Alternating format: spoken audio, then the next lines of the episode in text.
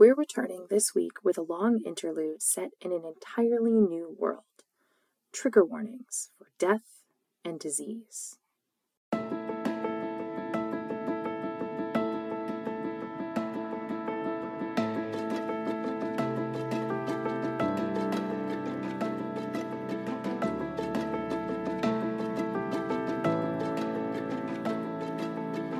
You are listening to 6, a short story written and narrated by Molly Rogers.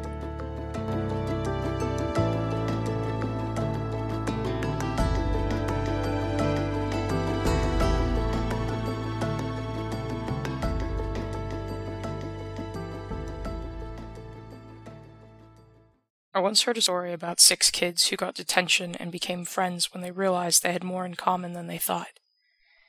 That is not how we met. It happened during our daily evacuation practice. We walked about a half-mile away to the footbridge over the Thulman River. The bridge can get crowded with the whole sophomore class on it, so we stood up against the right side railing. Then there was a whooshing sound, teachers running, a flash of light, falling and screaming. The screaming must have been Melanie. Helene certainly wouldn't have screamed like that. I tried to look in the direction of the sound. I found I could barely move my head as I was strapped down. Lights zoomed by above me. To my right was Garrett, whom I only knew because of his boxing trophies. But the side of his face looked like he'd tried to box with a fire. He was also strapped to a moving table. People surrounded us, chattering through masks. I felt like I should know where I was, but I couldn't place it. Emilius! I thought I heard my mother's voice and saw a flash of her hair. I tried to reach out and call to her, but all that came out was a fit of coughing that burned my chest. A mass came toward my face. I tried to run away, but couldn't, nor could I hold my breath to block out the gas, hard as I might try. All went black.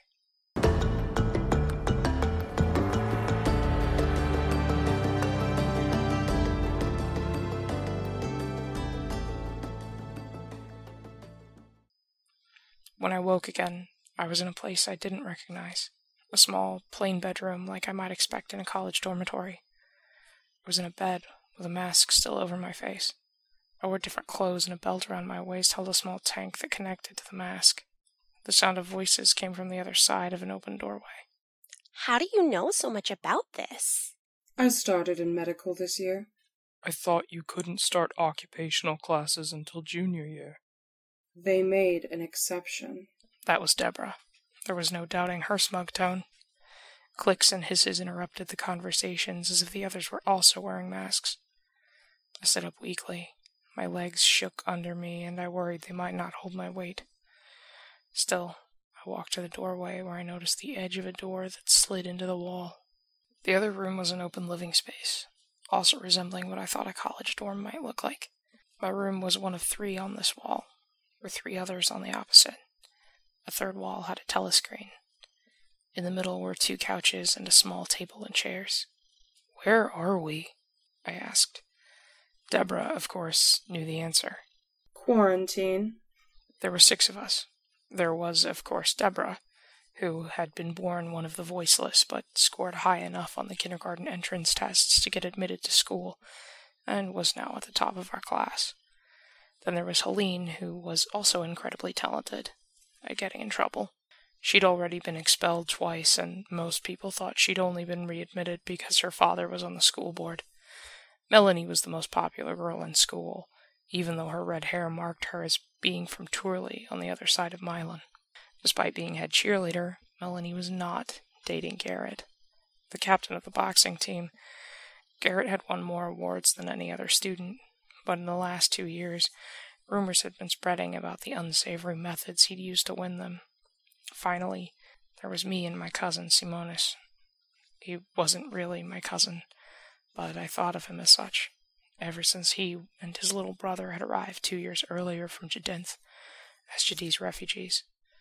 His adopted parents, who lived next door to us, brought him to me so I could translate. I was 4 when I came to Melzi from Jadinth. I don't remember my birth parents. My adopted parents had never offered the information, and I never asked. I'm not sure I want to know. They brought me for regular visits to the immigrant district, where a Jadiz woman taught me the language and history of my people. I think she was happy to pass it on to someone, to see that the Jadinth occupation wouldn't completely snuff out our culture. Simonis's mask clicked. So how long do we have to... Shh! Melanie picked up a remote with a scarred hand. I hadn't registered that the telescreen was on until she raised the volume.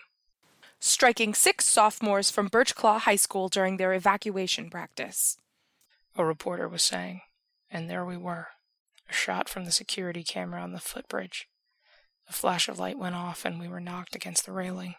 The teachers ran toward us for a moment, and then pulled back in horror, ensuring the others left a wide berth. Because the bomb, if that's what it was, did not damage the bridge. But it did release a fine white powder that ate through our clothing when it landed on us. The reporter continued talking. All 6 students have been stabilized and removed to safe custody. Officials say that if this was a bioterrorism attack, the group has failed in their goal. The screen cut to a government official just before Helene grabbed the remote and turned it off. That's enough of that. Did you notice they didn't mention quarantine? Garrett's voice was hoarse. They don't want to scare anyone. They probably wouldn't have said what they did if they could have avoided it. I could feel my legs shaking beneath me, and I took an empty seat on one of the couches before I fell to the floor. So, what happened? They still don't know. Melanie took a raspy breath through her mask. Helene looked around. It's clever enough, though, isn't it? Our own little self-contained living area. After the variant outbreak 20 years ago, they originally wanted to build quarantine rooms in all the houses. They tried it on Willow Street, but decided it was too inhumane, so they developed this system instead. Wait a minute. I glanced at Simonis, who shrugged. I live on Willow Street. My house doesn't have a quarantine room. Deborah leaned around Garrett to look at me.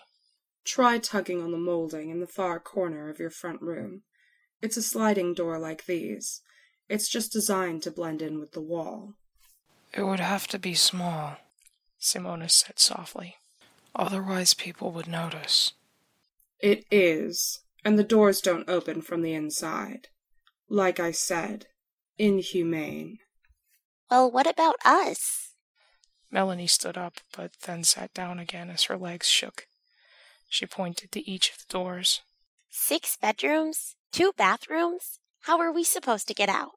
Garrett looped his foot around a nearby chair and pulled it closer to place his feet on. The bathrooms have doors on the other side. They just don't have any handles. There's an emergency switch on each of them. Deborah gave Helene a stern look. And no, we are not going to pull them unless there is an actual emergency. Helene crossed her arms over her chest. Party pooper. What are those for? Garrett pointed to the doors underneath the telescreen. One is the laundry chute, and the other is so they can send things in to us. As if on cue, a bell sounded and a light came on the door to the left. The telescreen also lit up with the words, Incoming Transmission. Helene clicked it back on with the remote. A square-jawed woman appeared on the screen. Her brown hair hung neatly on both sides of her chin, and her face held no emotion. Hello, I'm Dr. Blackwood. Our monitors indicated that all of you were awake. Melanie looked around the room. Wait, you're filming us? No, but the belts you're wearing are monitoring your vitals. This is necessary to track your condition. From the tests we've run, it seems that the powder you came into contact with is a substance commonly known as winter smoke. But that hasn't been seen in Melzi in, 50 years? More? Dr. Blackwood waited until Deborah's protest had ended. The poison typically causes respiratory infection, body aches, and muscle weakness, among other symptoms. Fortunately, the condition is not contagious and is usually not terminal. Terminal? We're going to die? Almost certainly not. Haven't you been listening? Melanie stopped talking, but sat on the edge of her seat, watching Dr. Blackwood on the screen. Her hands shook in her lap. There are treatments for the condition, though there is no known cure. Furthermore, the variety of winter smoke you were exposed to seems to be particularly strong, and the scarring that some of you received due to contact with it is unusual. That's why we're in quarantine. You're not sure. Which is why we would like your cooperation running further tests. This way, we can ensure your health as well as those of your loved ones. The oxygen tanks you have contain medications which should help you breathe and manage any pain symptoms. We're now pumping medications into the living chamber so that you can take your masks off, but we will need you to provide us with information. Each of you has a table in your room with what will look like a piece of L-shaped metal on it. Each night, we need you to rest your arm in the bracket, palm up. Then press start on the connected telescreen. This will cue our equipment to take a blood sample from you and safely deliver it to us. As she said it, an animated example appeared on the screen to show us what the process would look like. The telescreen will also have a short survey for you to complete regarding your symptoms. This will help us monitor your condition to see if it is improving or declining. Helene shot her hand in the air as if she was in class. Can we use the telescreens to access media? You know, so we don't argue about what to watch on this one. The doctor gave her a look like a parent gives a child begging for candy. Then she sighed. Yes. Any other materials you need can be ordered on this screen.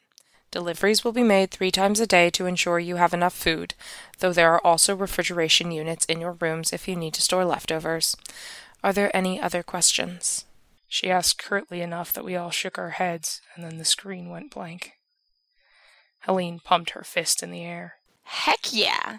Impromptu vacation! Vacation? Yeah! No school, no exams, no homework, no adults to control us, except Deborah. Helene jerked her head to Deborah, who was now opening the left-hand door and extracting a tray of rectangular containers. I don't know about you guys, but I'm going to ask for them to bring my school books so I can continue to study. Exams are in 9 months. See? Professional killjoy. Deborah carried the tray to the table, then took several breaths as if the task had winded her. Garrett, she said, and handed him one of the boxes. Huh? What's this? He stood up and collected the box. Dinner, I'm guessing. Helene also stood up and wandered over to help Deborah pass out the food. They're personalized to us? Good thing. Garrett settled back on the couch wearily. I'm allergic to eggs. They'd have all that in our medical records. Helene picked up 2 boxes and brought them to me and Simonis. And they'll know you 2 don't eat beef. Simona stared at her wide-eyed. It's a common cultural practice among the Jadiz, right? I remember in kindergarten, Emilius cried the first day at lunch because he didn't know what the meat patty was made of. I felt my cheeks turning warm as she recalled the incident. So Melanie went back to the lunch counter and demanded they give him a vegetarian option. I did? Garrett nodded. I think so. Jeez, I forgot about that. How do you remember? He asked Helene before he burst into a fit of coughing. I have an eidetic memory.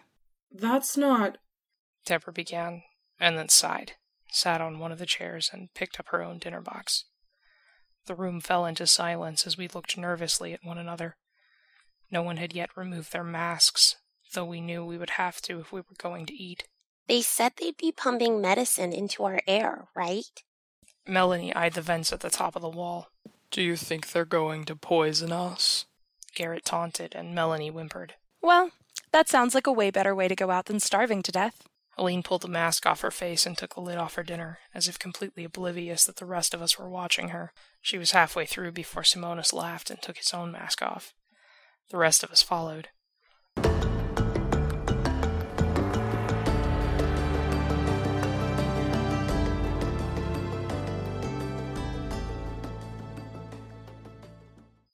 Deborah did use the telescreen to request her textbooks. We all did, if only because we felt guilty. All except Helene, of course, who tried to request a bottle of wine until Deborah stopped her. Everything arrived the next day, along with breakfast. By the time the light flashed on the door, we had already gathered in the common room. It took both Helene and Garrett to slide the box out of the wall compartment and onto the floor, after which they both sprawled on the floor, winded. Melanie sat cross-legged next to them and extracted the meal boxes, calling our names as she handed them out. When she reached Deborah's, all of us cast a glance around to realize she wasn't there. Her door's open. Garrett's voice was still hoarse. I peeked into her room, but she wasn't there. Bathroom? Garrett asked and pointed. One of the bathroom doors was closed. Simonis knocked and called her name. When there was no answer, he put his ear to the door. I don't hear the shower running. Try the door, Helene suggested, but when he did, it wouldn't slide open. The entrance to the hospital proper is through there. She could be inside. Do you think she was telling the truth? The panic rose in Melanie's voice. About being in medical? Do you think she's a part of this? What, like she's doing experiments on us? She can't be, Simona said, though he didn't sound confident. We're not voiceless. Helene shook her head. No, Deborah was just saying that to make you think she's smarter than she is. She knows what it's like to actually be voiceless. She doesn't want to go back. She bit her lip and thought. But that doesn't explain why she would be in the hospital. Just then, the bathroom door opened and Deborah came out in fresh clothes. Her hair was wet, already leaving a wet stain on her shirt. She jumped when she saw Simonis. You know there's another bathroom, right? We were worried about you, I told her. You didn't answer when we called. Oh, Deborah looked back at the open bathroom door. Shower. She shrugged. Simonis gave me a wary glance, but none of us said anything. Melanie held out Deborah's meal box to her. Breakfast. Oh, thanks. Deborah took the box and we ate in silence until she smacked her empty box against the table and said, Did the books come in? Melanie, who still sat next to the box, started extracting items, handing textbooks to each of us. I felt like I could barely lift mine, let alone comprehend whatever was inside them. What's this? Melanie picked up what appeared to be an instrument case, a size somewhere between that of a clarinet and a trumpet. Helene reached for it. Oh, that's mine. She opened it to reveal what appeared to be a 6-stringed harp made out of glass. What is that? The cedar. Simonis and Helene said together. She grinned at him, and he flushed red. I saw them once or twice in Jadinth. Helene delicately lifted the instrument out of the case. A bit of a rich bitch instrument, I know, but the glass produces a sound like the sun on freshly fallen snow. She strummed the basseter and hummed along to the chord, her warm treble voice filling the room, and I almost felt as if the vibrations made my bones stronger. Garrett, Simonis, and Melanie all had soft looks on their faces, as if they felt the same way. Only Deborah seemed skeptical of the instrument. What? I assumed you didn't want me to practice my fencing. Before Deborah could snap back at her, Melanie pulled one last item from the box. What's this? I recognized the doll right away.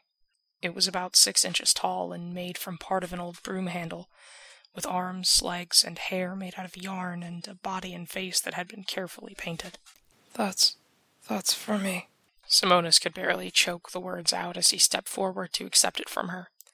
He caressed it as a parent might a child. What is it? Helene asked as the other stared. It's a handcell, I said, knowing Simonis would have difficulty explaining. It's a Jadiz custom to give gifts for the first of the year, for luck. It's lucky. Deborah crinkled her nose as if it smelled weird. Simonis barely noticed. He stroked the black yarn that had been glued to the top of the doll. Mom gave it to my brother the day we escaped Jadinth. For a moment, no one spoke. Then Helene returned to her instrument, plucking a somber type of lullaby and sticking her tongue out at Deborah in the process. For the next week, we fell into a bit of a pattern. Most of us tried to study, but aside from Deborah, none of us really had the energy. So we usually ended up laying on the couches or even sprawled on the floor while Helene practiced her basseter. Some days, I didn't have the strength to leave my room, but I always left the door open so the music could reach me. It lifted my spirits, even if it couldn't lift my body. The only one who didn't keep her door open was Deborah, who insisted Helene's music distracted her from her studies. Deborah also continued to remain absent at breakfast, coming out of the bathroom sometime after with wet hair, though the shower would still be dry. After 5 nights in a row, Melanie suggested her theory again. Are you sure she's not in on it? It would be the perfect cover. To experiment on kids and have one person be a decoy? She could study us from the inside. Helene raised an eyebrow. You have been watching the wrong shows on that telescreen, my friend. Why us? I asked, if only to convince myself that Melanie had to be wrong. 3 of us are foreign. Helene switched eyebrows. And Garrett and I are just collateral damage? She is the smartest kid in our class. Helene snorted. Whatever her thought process was, she didn't tell us. But that night, she did ask to switch rooms with Deborah. Please. My window faces east and it wakes me up too early. If I can sleep later, I might not play my music as much. No, you'll just play it later when I'm trying to sleep. What if I stop altogether? Please? Deborah paused and looked for a moment like she might actually take Helene up on it. Then she said, No. If we switch rooms, they'll mix up the blood samples. Then she walked into her room and shut the door behind her. As usual, when the light on the door turned on the next morning to tell us breakfast had arrived, Deborah wasn't there. Well, we know how they know which room to communicate with. We just don't know why. When Helene rattled the door handle and it didn't open, she threw her weight against it. It swung open and almost knocked her down. What if they gave her some incentive? Said they would bring her family from the voiceless community. Voiceless. Helene sat up and counted us. Quarantine. They want to know if we're contagious. The telescreen clicked on with the message of an incoming transmission. Helene grabbed the remote and turned the screen on. Dr. Blackwood's face appeared. Good morning. We would like you all to gather your things. We'll be moving you to different quarantine structures today. Why? I asked, glancing at Helene. You'll each be placed with a group of volunteers to see if your symptoms are contagious. If not, you'll be able to return home and we can continue to monitor your symptoms from there. Where's Deborah? Melanie had drawn the tray out of the door and it only had 5 breakfast boxes on it. She's already been placed in her new quarters. If there's no sign of contagion in a couple of weeks, you'll see her. And if we are contagious? Dr. Blackwood glanced down and then back at us. Then you'll have to remain in quarantine.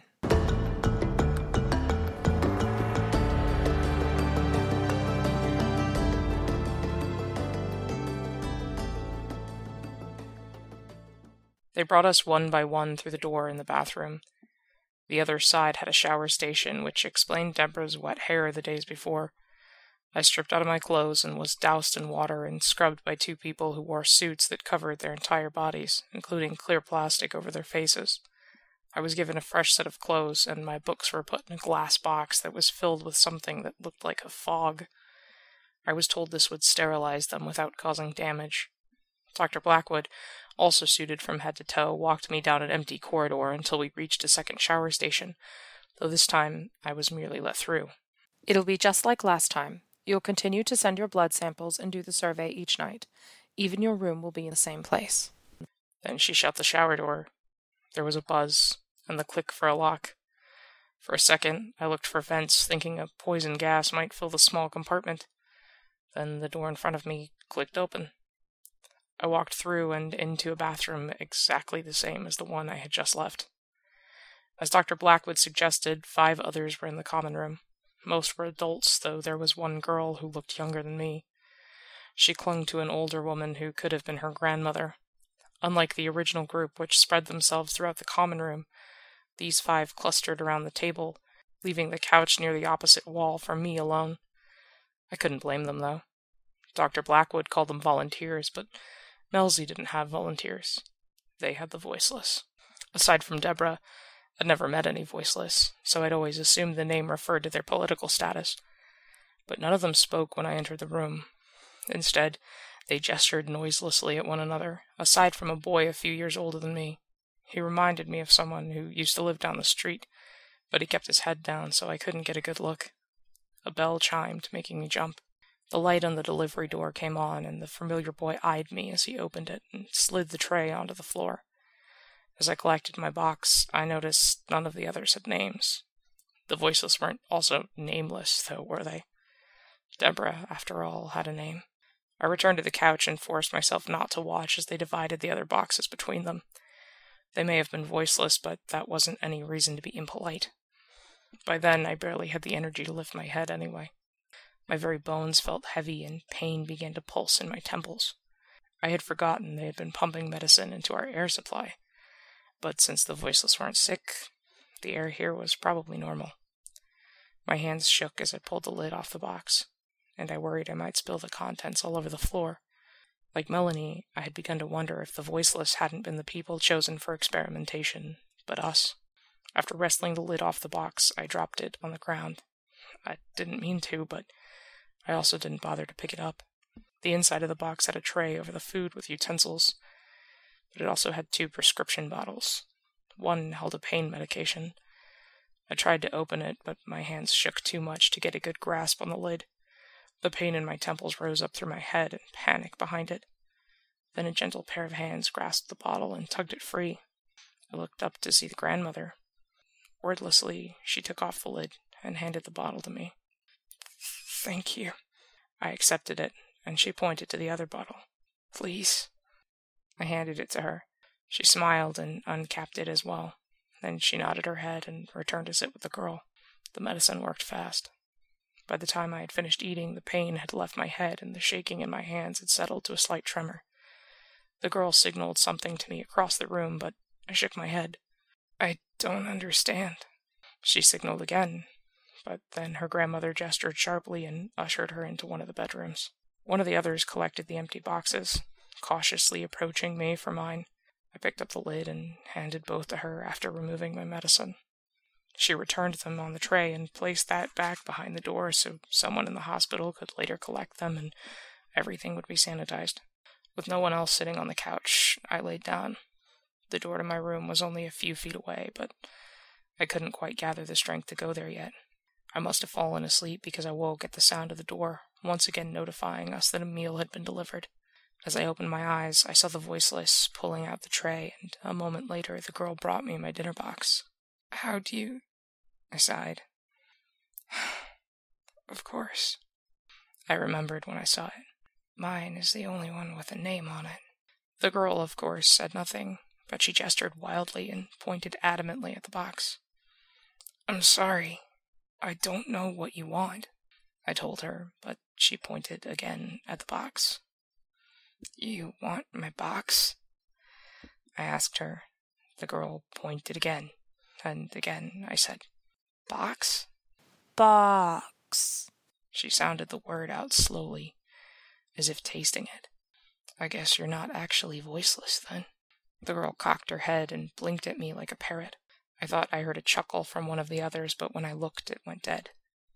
As if suspecting them to be laughing at her, the girl dropped the box in my lap and scampered back to her grandmother. No one else spoke. I finished my dinner and finally went to bed. I remained in quarantine with the voiceless for the next 2 weeks, each day passing much like the first. The girl often pointed to objects to get me to name them, repeating after me when I did so. This would continue until the grandmother signaled her to stop. The others were all surprisingly helpful for people who had been forced into scientific testing. On days that I felt too tired to get out of bed, they brought me food, would help me to the bathroom if the shakes got bad. We developed signals. A touch to the forehead meant, "Are you in pain?" and a shaken fist, "Have you taken your medication?"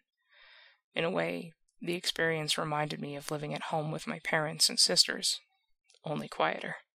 At the end of the 2 weeks, Dr. Blackwood came on the telescreen to alert us all that the quarantine period had ended. The doctors were confident that none of us were contagious and we would be able to return home that day.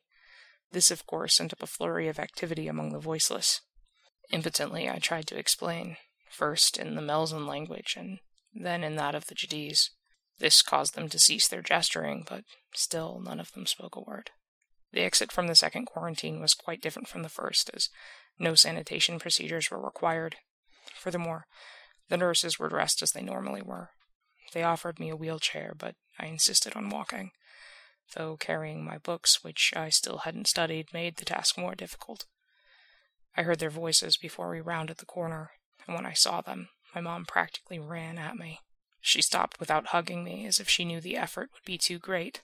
"Emilius." She stroked my arm, and then put her hands out for my books. "Do you want me to carry those for you?" I handed them over without a word. She put a gentle arm around me and steered me toward where my father stood with Dr. Blackwood. I was telling your parents that I'd still like you to come for a checkup every week for now.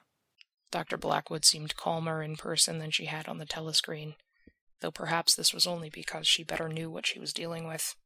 I nodded again, and my parents steered me to the car.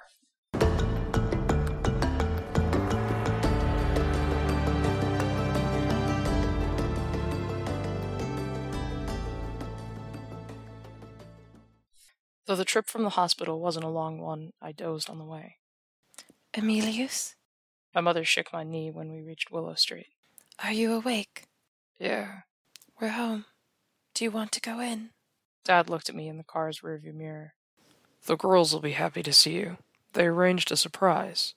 As he said it, the door to the house burst open, and two identical women ran outside. Angela and Dawn were 17, and though they were my sisters, even I had rarely seen either without a smile.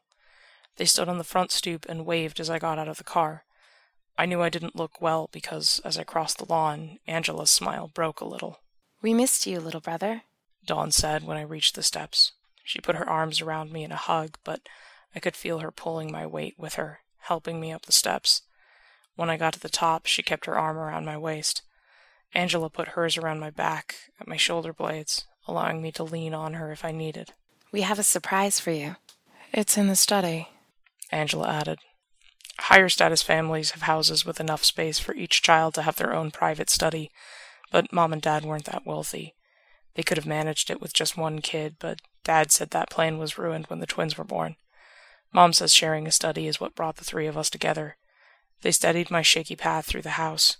When we got near the study, Dawn covered my eyes with her hand. I heard Angela open the door, and the two of them gently pulled me inside. Dawn removed her hand from my eyes to reveal the study much as it was. There was a long table with the twins tinkering things, and a smaller one catty-corner to it, with our old computer as well as three chairs. But next to the bookshelf on my right was a beanbag that almost spanned the length of the wall. Several pillows were piled up at the head of it, and 3 or 4 blankets were neatly folded on top. Ta-da! We made you a snuggery. This way, if you feel too tired to climb the stairs, you've got a quiet place to sleep. Angela's grin widened. We promise not to tinker too loudly while you're in here. You can tinker as loud as you want. It reminds me that I'm home. With the last of my strength, I wrapped my arms around Dawn, who I was already leaning on a bit. But I figured Angela knew it was meant for her, too, because she hugged both of us. If someone had told me a year earlier that I'd be in quarantine for 3 weeks, I never would have guessed it was my sisters I'd miss most.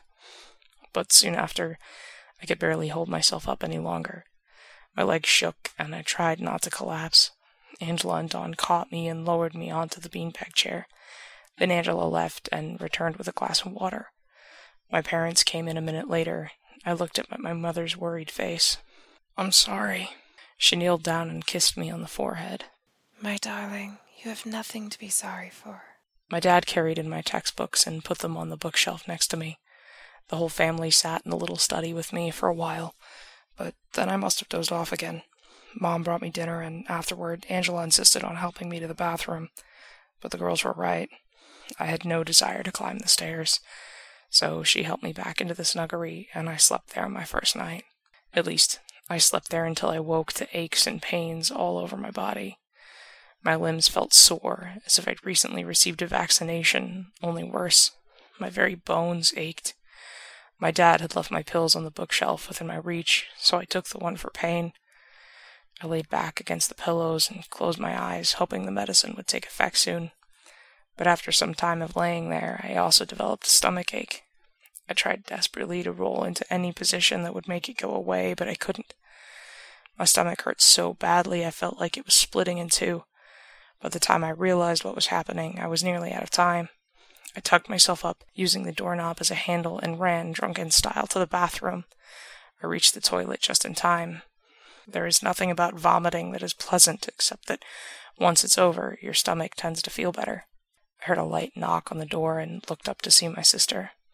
I heard a noise and came to check on you. Should I get Mom and Dad? I shook my head. Can we tell them tomorrow? I just want to sleep. She agreed and helped me back to my makeshift bed. Then she found a heated blanket for me, which helped soothe my aches and pains some. She also stayed with me and hummed a lullaby until I fell back to sleep. The lullaby is about the only thing I remember from Jadinth. Angela and Dawn only know the melody, and I don't know where they learned it because I didn't teach them, but I have many memories of them humming it to me as a child. The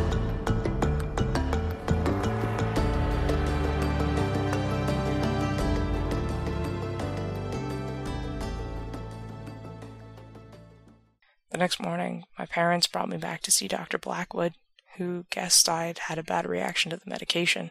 When we returned, Dawn informed me that Helene had come to visit. She looked like she might collapse, so I told her she should sit and rest. I think she walked here. Helene was seated at our kitchen table with a glass of water. Head in one hand, she looked like she hadn't slept much the night before. Hey, Emilius. Hey, Helene. Why are you here? I took a seat across from her, and my parents left us. Just wanted to check on everyone, now that quarantine is over. And you came to see me first? Well, I tried to see Garrett first, since he lives the closest. But no one answered the door. Next was you and Simonis. Oh, did you see him? I fell asleep almost as soon as I got home yesterday. Actually, they were leaving when I got here. Looked like they were moving. Moving? Yeah. They had all their stuff roped to the top of their car. I saw his brother for a moment. He told me, Teme? And then his mom called to me and they drove off. Do you know what it means? I did, though it wasn't particularly helpful. Apple. Maybe he ate an apple and it cured him? I wish. Yeah. She sighed and took another sip of her water. So how are you? Your sister said you had to go back to the doctor. I threw up last night. So they changed my meds. Helene laughed softly. Don't tell Melanie. She'll think they're experimenting on us. You don't, I take it? She shook her head.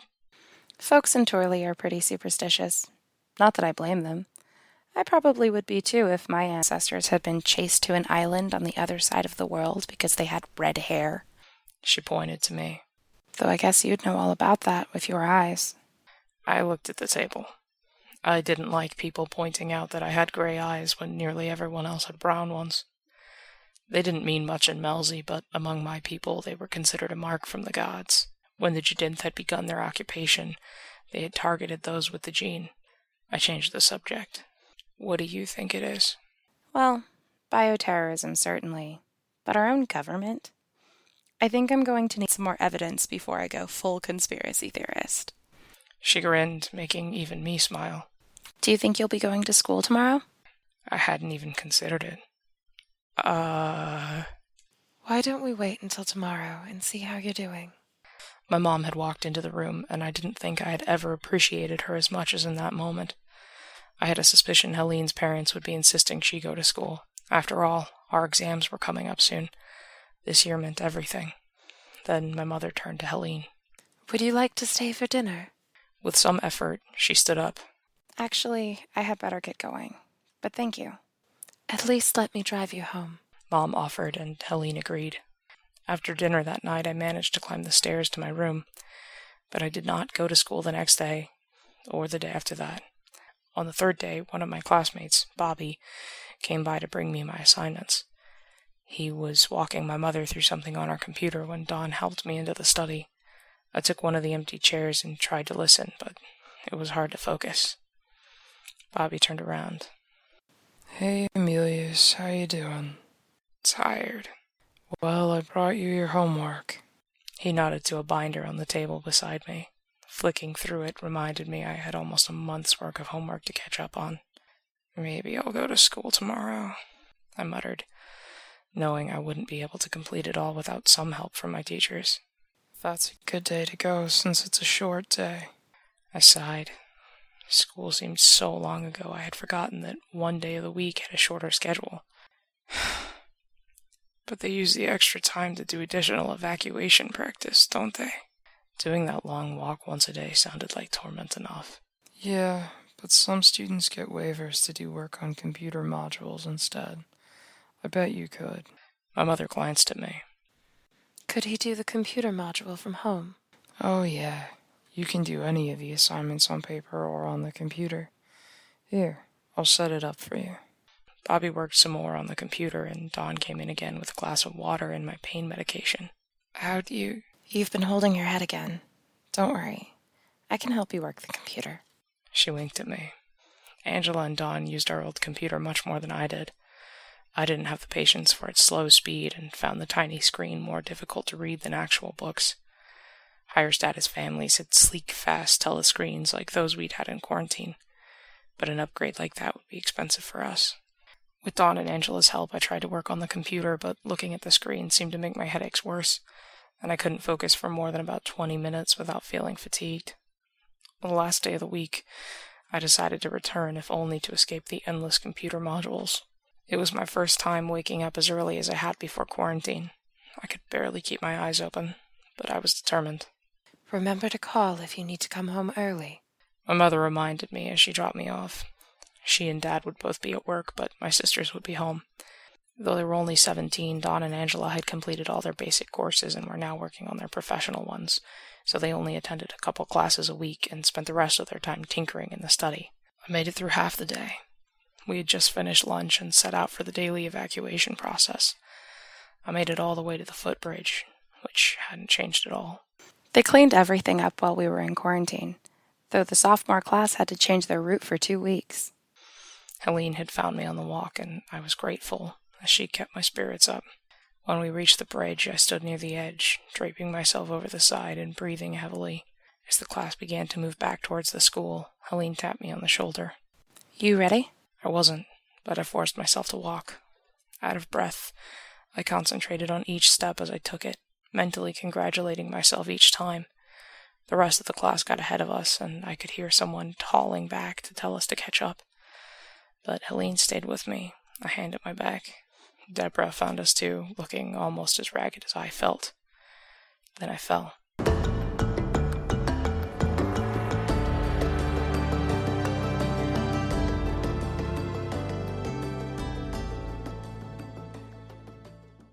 The next thing I remember was sitting in the school office with Dawn on one side of me and Helene on the other. Deborah sat next to the secretary's desk, speaking to someone on the phone. After a moment, she handed the phone to the secretary and wobbled to her feet. She said yes, she told my sister. All right, then. Can you two make it to the car? Deborah looked at Helene wearily, then nodded. Dawn lifted me up like I was a child and carried me. It was humiliating, but I didn't have the energy to fight it.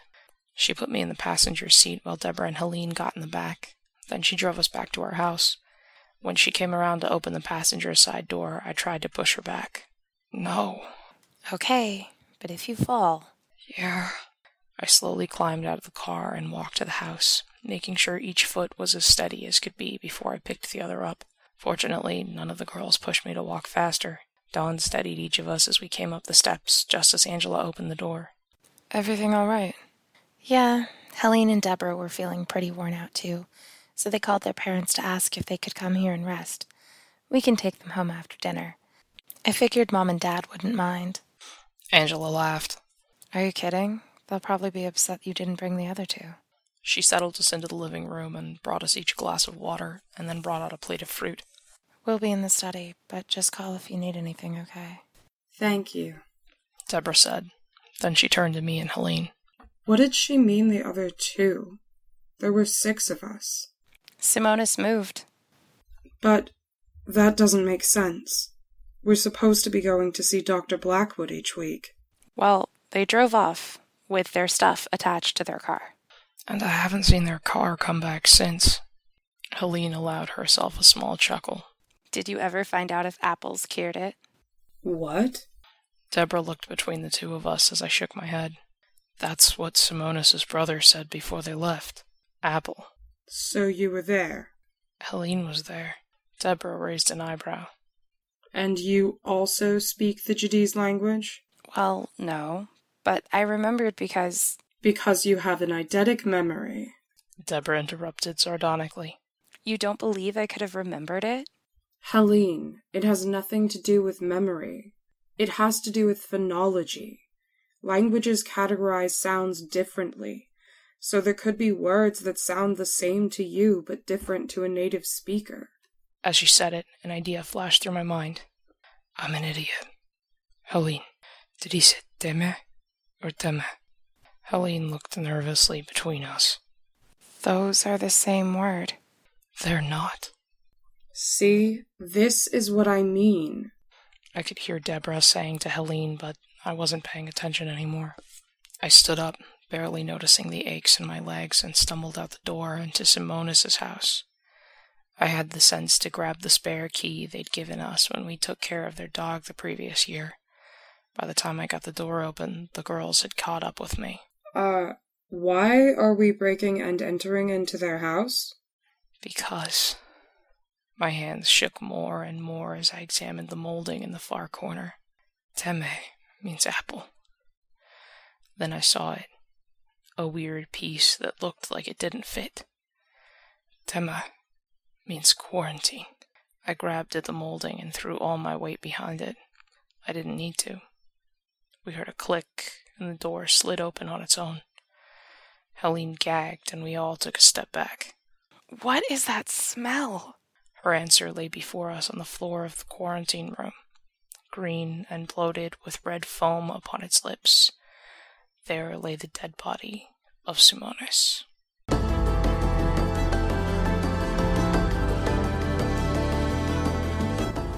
You have been listening to Six, a short story written and narrated by Molly Rogers.